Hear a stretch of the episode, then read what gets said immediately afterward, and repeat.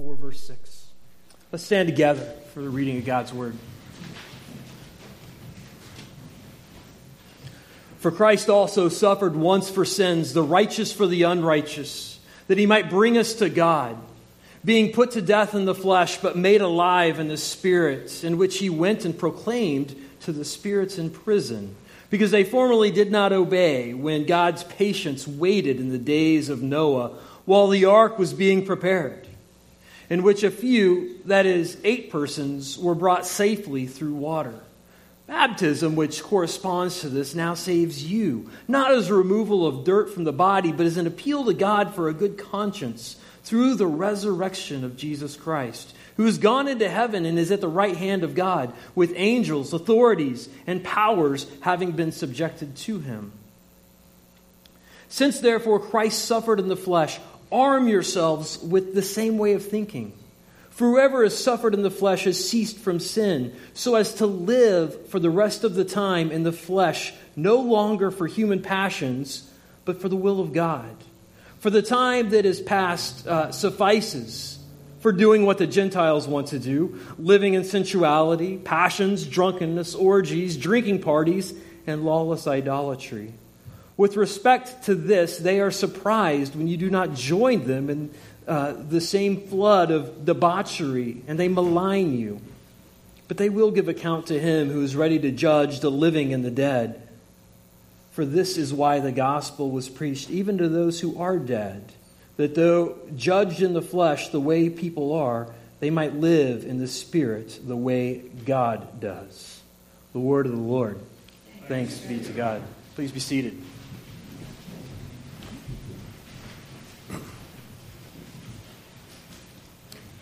I don't know about you, but sometimes I find it difficult to stay the course. By that I mean that I make a commitment, whether it's a commitment to myself or to my spouse, to my kids, to my work. I make a commitment and I think it's a good idea and I'm committed to it in my head, but sometimes my heart has a hard time following through. Uh, diet is an easy example. By national standards, I am obese. And I have tried numerous different diets to try to get down to a healthy weight. Wouldn't that be nice? I know in my head that I would feel better if I was at a healthy weight. I know that I would be healthier. It would be better for me physically if I was at a healthy weight. And so, why can I not simply commit to carry through on something that I know cognitively? Right? My head says this is a good idea. I know it is better for me. And yet I find myself then staring at the cheddar caramel popcorn from Costco, right? Or looking at the gelato in the freezer and thinking, hmm, is that really an important commitment? Do I really, is that really going to bring me happiness? And whether it's stress or whether I simply want the biochemical hit of something, I, I give up on that commitment, right? I don't stay the course. Otherwise, I would be, uh, I'd be at a healthier weight. Now, it may not be food for you, right? It could be any number of things. Right? I tend to be pretty disciplined when it comes to money. Maybe you're not. Right? We have different areas in which we have trouble staying the course in what we commit to. Why is that? Why is it that there's that disconnect in knowing what we should do and then actually following through with that? It's that disconnect that the church is actually struggling with. They They've been baptized as followers of Jesus, Gentiles who have converted to follow him, but as suffering has increased, they are uh, running the temptation of moving away from Christ, of either deciding not to worship this new God at all, or simply deciding to worship him very privately and pulling away from the world. And in either case, Peter says it's, it's disastrous. It's not what you're called to. It's, you're not living out your faith in the way that you should be. And what Peter is going to, the way in which he's going to challenge the early church is to say two things this morning that we'll see in our, our passage. One is that Jesus is king. The second, that it, your, your path is one of suffering. It's your school, it's how you grow up. Jesus is your king, and suffering is your school. Right? How do we see him unpack these things? Well, before we really get into the nature of how he unpacks them, I want to think a little bit about what keeps us from uh, what what exists in our hearts that moves us away from acknowledging these truths that Jesus is king and that suffering is, is our school. In terms of thinking that Jesus is king, we struggle because if he's king, we think he should be protecting us and looking out for our own best interest, and then we find ourselves in a place of suffering. When we find ourselves in a place of suffering, we think, do we really trust this king? Is this king really powerful? We can think of somebody like Ted. Ted is in the church, considers himself a faithful follower of Jesus, but he's very frustrated with life. He's frustrated at work because his boss is a micromanager and is always on his case. He goes home and he's frustrated at home because he feels disconnected from his wife. He doesn't think that she's supportive. And so Ted says, Well, I'm going to try to be faithful in the midst of all this. I'm going to pray. I'm going to seek to be obedient. And he does this for a while, but nothing changes. He just sits in the same place. And as time goes by, he gets more and more frustrated that God hasn't done anything. And so he starts to look for other options in which he can experience some break, some freedom, some pleasure. And so he starts to drink. And at first, it's just not a big deal. It's a little bit just to take the edge off. And one becomes two, and two becomes four. And lo and behold, he finds himself turning to something other than, than Christ in the midst of his suffering. He finds salvation or rescue or escape in something else. Now, what Ted has decided to do, right, initially, when things are bad at work and bad at home, but he's trying to remain faithful, he is suffering, but he's suffering for righteousness. He's suffering in the midst of trying to be faithful. But when he turns the corner and decides to worship something else and look for life in something else, now he's suffering for unrighteousness. Right? This is Peter's concern for the church. You see, what's ironic is either way they're suffering. And in fact, the suffering is going to be worse for Ted as he suffers for unrighteousness. Why? He's hung over at work all the time, his productivity gets down, goes down, his boss is even more on his case. And you think his wife is going to respect him more for checking out all the time? Right? And so his suffering will actually increase, but it's suffering for unrighteousness. Right? And this is Peter says, Peter recognizes that all of the people who have converted into the church from the Gentile background have lived in that way. Now they've come to Christ and they think, you know, Christ isn't doing all for me that I wanted. In fact, my suffering, my misery has increased as a result of following this Jesus. And so I'm tempted to go back to the way in which I used to live. And this is what Peter is addressing. Now, if you look at verse 3, for the time that is past suffices for doing what the Gentiles want to do, living in sensuality, passions, drunkenness, orgies, drinking parties, and lawless idolatry. With respect to this, they are surprised when you do not join them in the same flood of debauchery. This is what characterizes the life of the Gentiles from which the churches have turned, and now they're suffering for righteousness' sake. And Peter's concern is that you're going to go back. You're going to decide that there's life there rather than in Christ because Jesus isn't doing all that you want him to do for you. And so, uh, in the example of Ted, you know, Peter's going to be saying that Jesus is king. Well, Ted says, I don't care. I don't really respect his authority. I simply am going to do what I want to do. The other thing that Peter is telling us is that suffering is, uh, is actually our school, it's our path by which really remarkable things uh, happen. And you see this very clearly in, in chapter 4, verse 1. Peter writes, Since therefore Christ suffered in the flesh, arm yourselves with the same way of thinking. For whoever has suffered in the flesh has ceased from sin. Okay, Christ, the righteous for the unrighteous, has suffered in the flesh. He suffered for righteousness that he might bring you back to God. What should you expect? The same thing. To be unified to Christ and identify with him is to suffer in the flesh for righteousness' sake. Oh, well and good, but we don't like that either. Right? Do we not prefer an easier road? One that requires less of us. Tony uh, Carleo is an example of, I think, sometimes the way that our hearts go. Tony, uh, he was born in an affluent home, but never really got his footing. And in his 20s, he just wanted to be rich and didn't really want to work. And so he spent his 20s in Pueblo, Colorado, and he did all kinds of things. He managed a limo company. He was a DJ. He sold drugs. He, uh, he flipped houses and eventually started investing all of his money in flipping houses uh, just in time for the real estate bubble to burst. and lost everything that he had and was penniless and frustrated. And so he had to move in with his dad in Las Vegas and found himself, every time he would make some money, he found himself gambling it away over and over again. And all Tony wanted to do was be rich. So he decided, I'm not going to work. That's, that doesn't sound like fun. I'm going to rob a casino. And so he robs one and gets away with it. And then he robs about a million and a half of poker chips from the Bellagio, which makes him uh, very wealthy in one location in the world, the Bellagio. Right? A Bellagio poker chip isn't going to do you any good anywhere but at the Bellagio. So he moves in and starts to live as a king. Now, frankly, Tony isn't the sharpest tool in the shed. And eventually he's spending chips at a level that he couldn't possibly won and is realized to be the person who had robbed uh, the, the casino and goes to jail uh, as a result of it. But this is what, when Tony uh, thinks about his life, this is what he says My father, my stepfather, my uncle. By the way, his, his dad was a high ranking judge in Las Vegas who did not get reelected as a result of Tony's uh, indiscretion. My father, my stepfather, my uncle, they all had money nice suits, nice cars, nice houses. Carleo says, but they all worked hard to get it. I didn't have time for that. I was too impatient. Well, you know, we all might smirk a little bit at Tony for his foolishness, but I think there's strong correlation between Tony's foolishness and our foolishness spiritually. In other words, God says this is the path of what it means to actually become like Jesus. It's a path of suffering.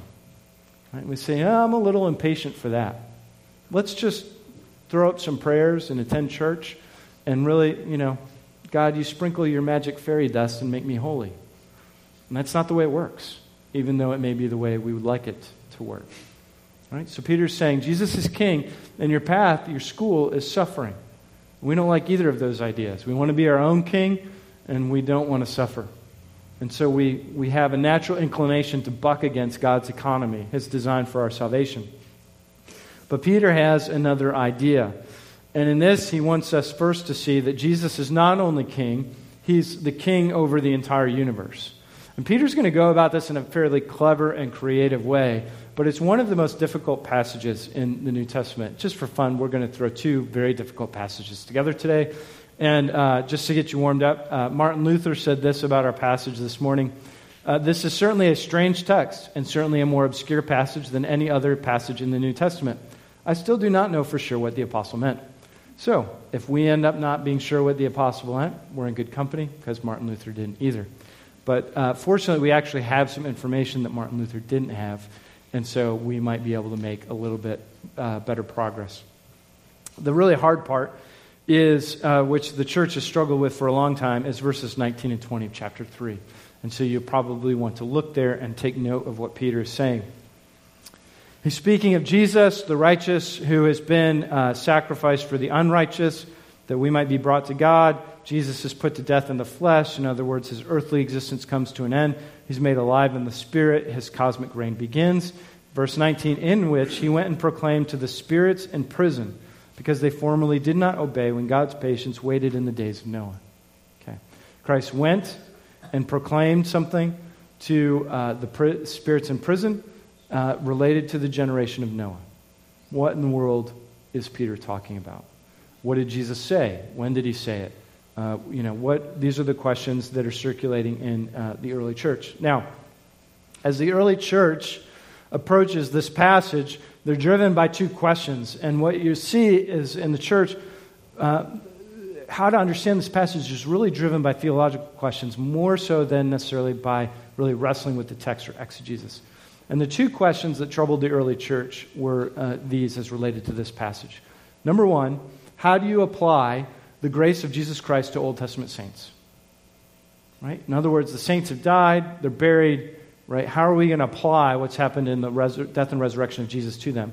Two, where is Jesus and what is he doing between death and resurrection? Right? Does he go out for a sandwich? Does he descend into hell? Does he go up to heaven?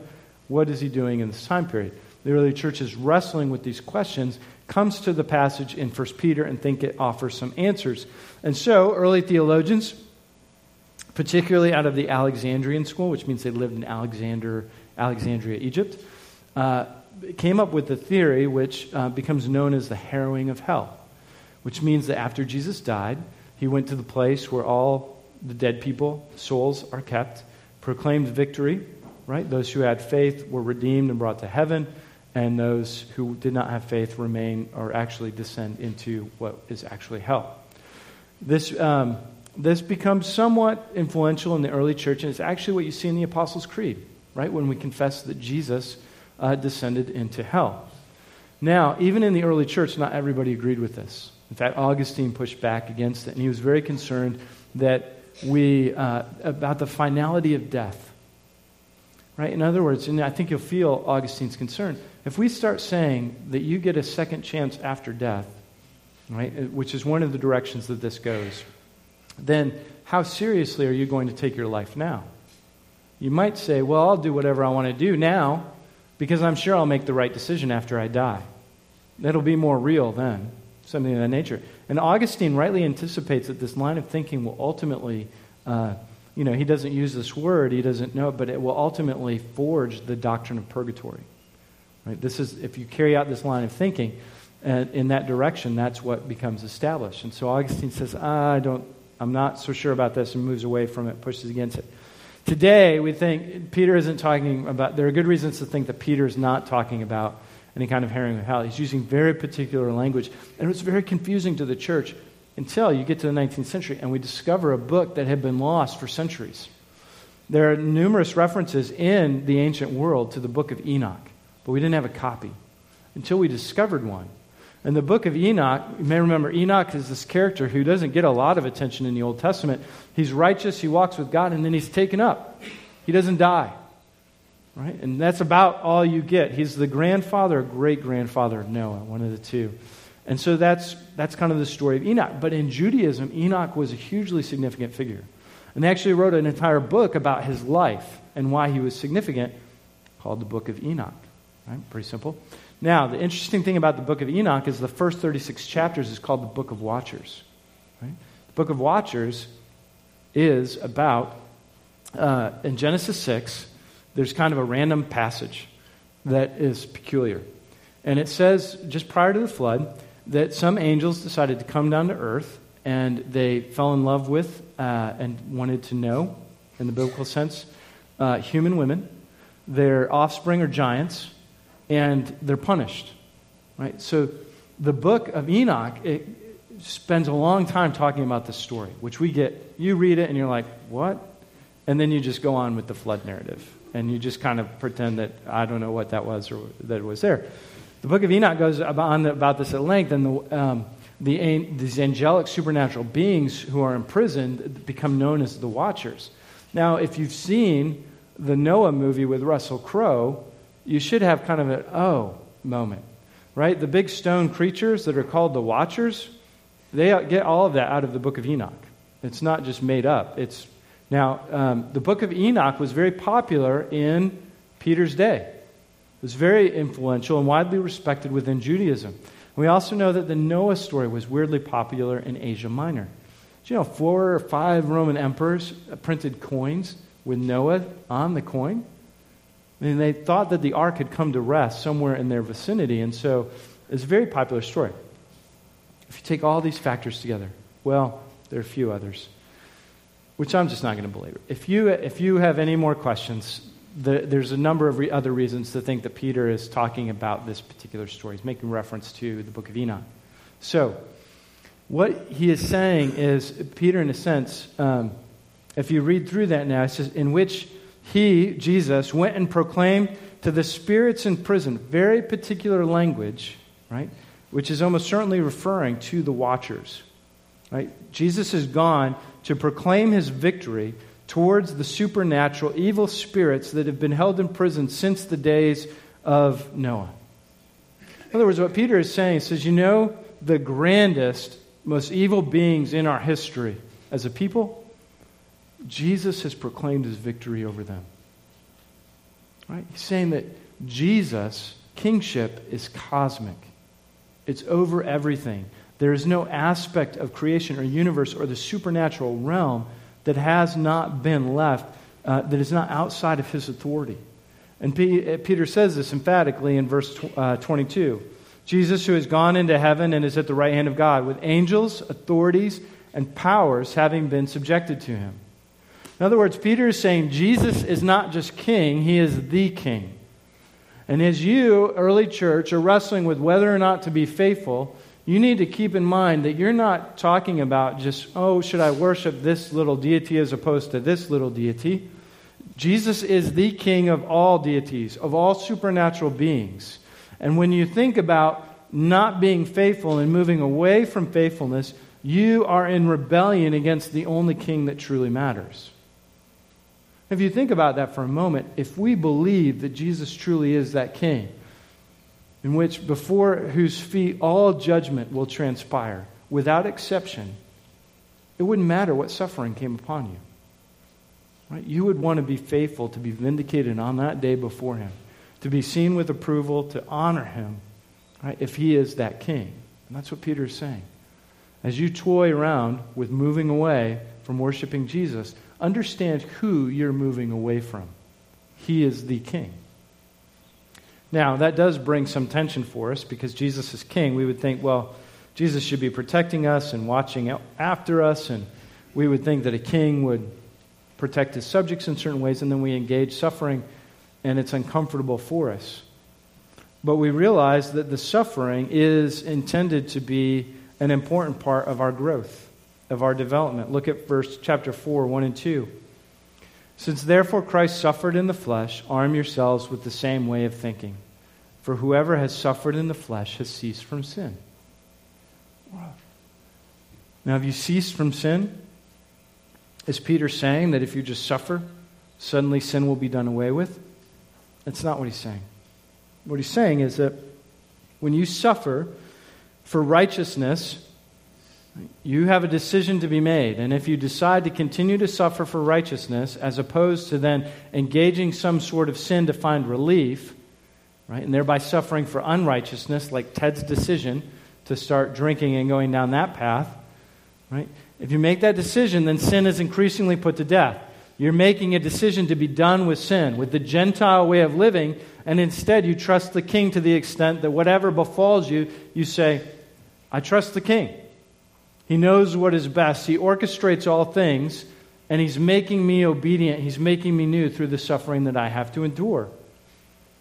And if this is the road for Christ, then why should we expect that it is different? The author of Hebrews writes in chapter 5, verse 8 Although he, Jesus, was a son, he learned obedience through what he suffered. How else would we expect to learn obedience than through what we suffer? And we learn that suffering is a gift. Suffering is the gift by which we grow up. It is the gift by which we are, our old selves are whittled away and we have the opportunity to be made new, to be made whole in Him.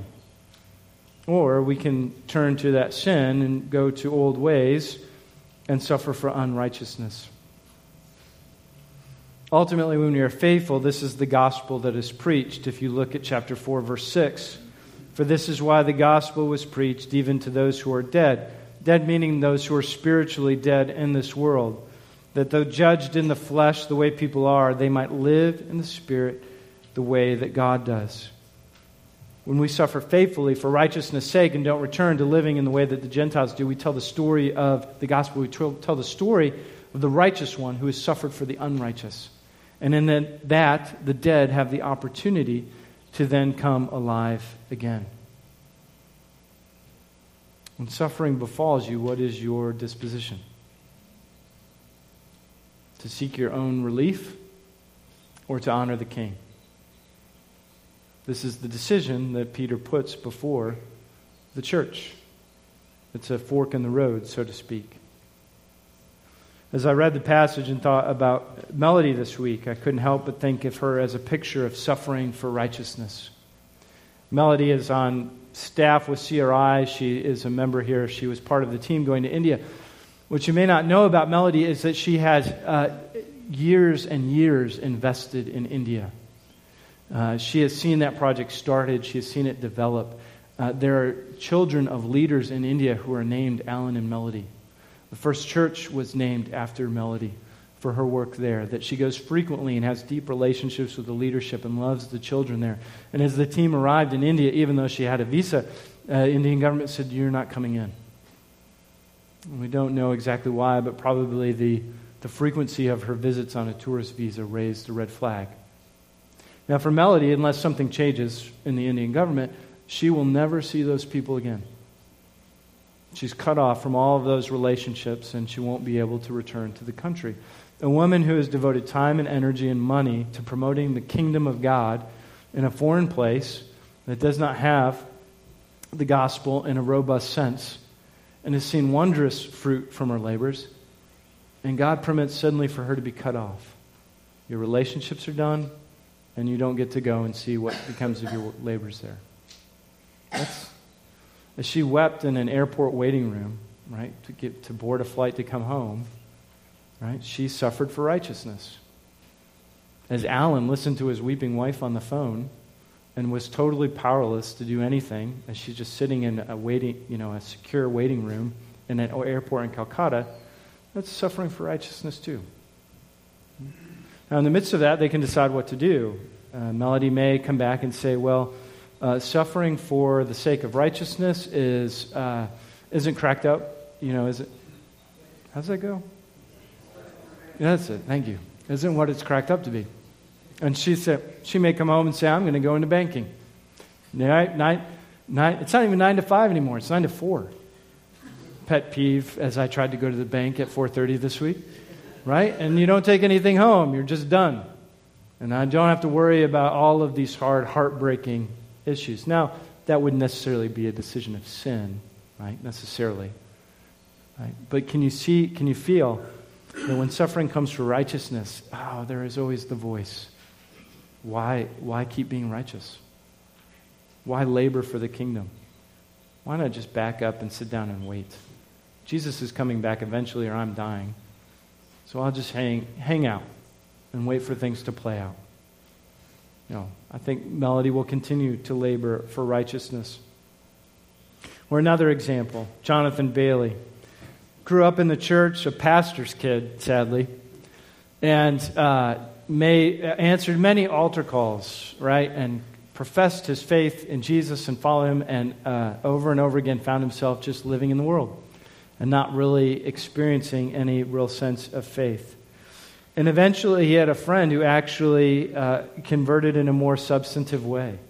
And the change that he saw in his friend, right, this willingness to give up the Gentile way of life, they were hard partiers, and embrace something different, was a testimony to Jonathan, which is what Peter's talking about, to staying to the church. You can be a testimony for Christ in your suffering for righteousness.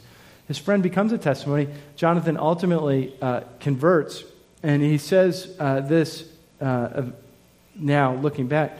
Yes, I had it all wrong. Christian faith wasn't about going to church, being a morally good person, believing the right things, or having some emotional experience. It was about God's love uh, filling and freeing me. And so he goes on to talk about this a bit, and he says, these, um, de- I've dedicated my life to apprenticeship with Jesus.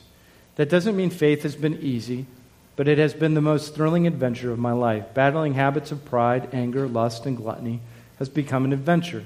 I've started successful businesses with my twin brother, always the risk takers. I have a beautiful family. I've also buried a child. Through the joy and the pain, Jesus has shared his eternal life with me, filling and freeing me. the only way Jonathan knows that is that he's now entered a realm of discipleship in which he's willing to suffer for righteousness. So, whether his business venture with his brother is going well or he's bearing a child, he acknowledges and respects and lives for the king. If suffering bears down on your life, that's what Peter holds out for you. Honor the king and be free and find life, or look for it elsewhere and just experience more suffering. Let's pray. Father, we thank you for your grace and kindness to us. We praise you that Jesus, by virtue of his righteousness, by virtue of his obedience under the cross, by virtue of his complete trust in your authority and will, uh, he has been vindicated and seated at the right hand of the Father, and all principalities and powers and authorities come under his authority. And so, Jesus, we praise you this morning as King. And we thank you that we have been called out of darkness and into the light of your reign and rule. Would you forgive our foolishness in which we rebel against your authority and turn to other things for life? And would you help us to remember that there is no aspect of the entire cosmos that does not come under your reign? And so help us to trust you in all things. And if we are called to trod the same path that you were, to learn obedience through suffering, so be it. Let us suffer. Let us learn obedience. And let us be set free. We ask it in Christ's name. Amen.